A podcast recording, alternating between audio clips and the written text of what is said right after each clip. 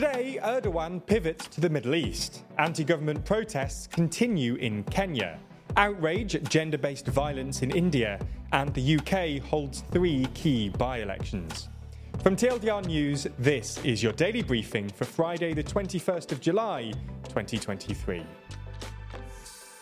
On Friday, Turkey's President Recep Erdogan announced plans to meet with Israel's President Benjamin Netanyahu as part of a larger tour of the Middle East.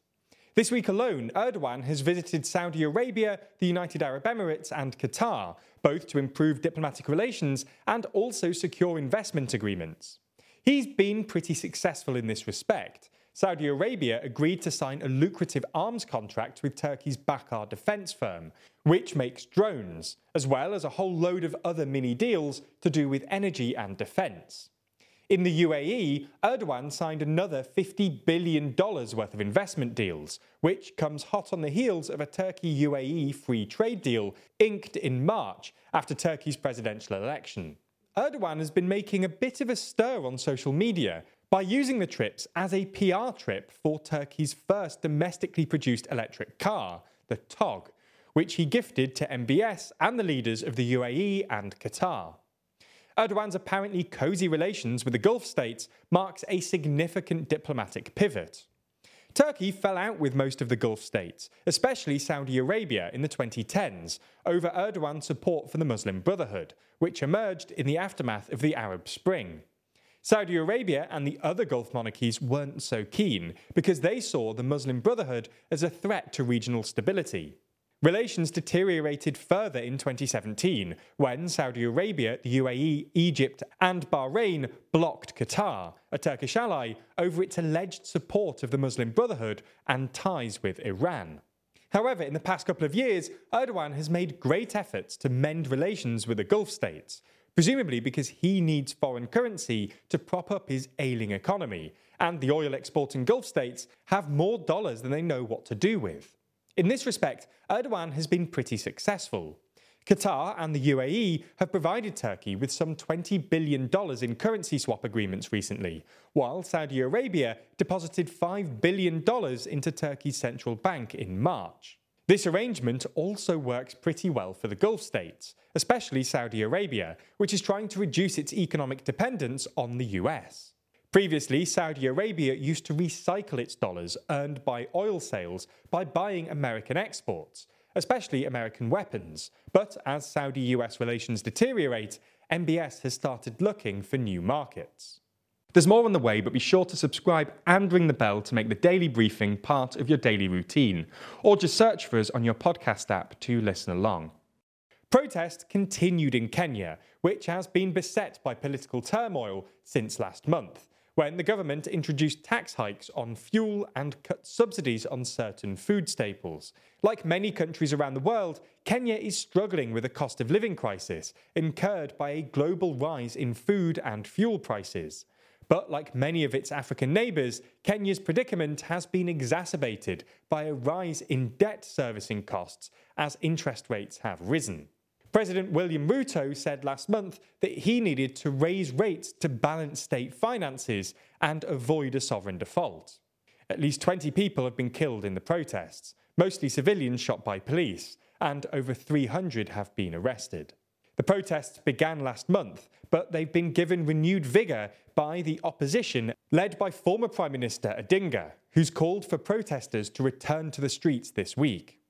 Ruto has accused Odinga of, quote, seeking leadership of Kenya through bloodshed, death and destruction of Kenyan property, while Odinga and his allies have accused Ruto of being out of touch and reneging on campaign promises to prioritise Kenya's poor. So that's what's been happening in Kenya today. Let's move and discuss what's been happening in India. Outrage has been sparked in India and across the world after video footage went viral of two women being paraded naked by a mob of men before allegedly being gang raped. The incident took place on the 4th of May in India's northeastern state of Manipur, where ethnic violence has plagued the state for more than 2 months. The video of the incident prompted Prime Minister Narendra Modi to break his silence over the conflict, saying the incident had shamed India, that no one guilty will be spared, and adding that what happened to the daughters of Manipur can never be forgiven. 78 days after the incident, and only after the video went viral, police made their first arrest of one of the men involved. They've also opened a case of abduction, gang rape, and murder against the other individuals. The police's delayed response has prompted criticism and accusations that they failed in their duty to help victims and enforce the law. The wider ethnic conflict is between the two largest groups in the area, the majority Metis people and the minority Kuki people.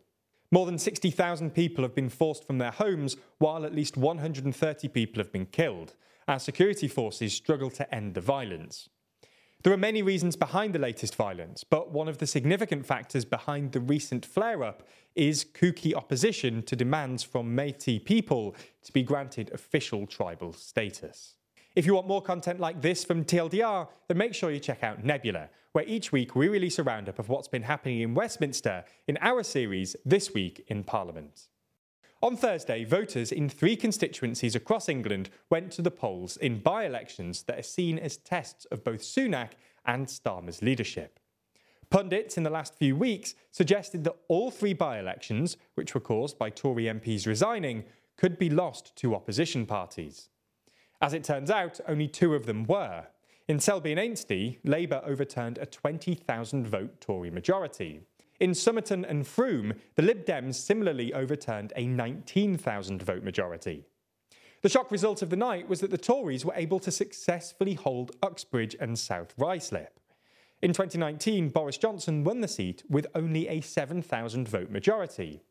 This was reduced to only about 400 votes last night, but the main thing is that the Tories did hold it.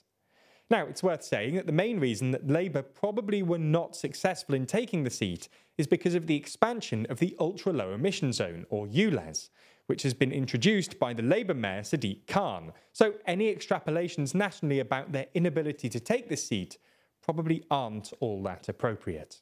Nonetheless, if you want to know more about this story, we've released a full video about this on the TLDR News UK channel. You can find it linked below. We end with some uplifting news for the people of Amsterdam, as the city's council has banned cruise ships from the city centre in a bid to cut pollution and reduce visitor numbers. Amsterdam attracts some 20 million visitors per year, which has put the city and its residents under some pressure.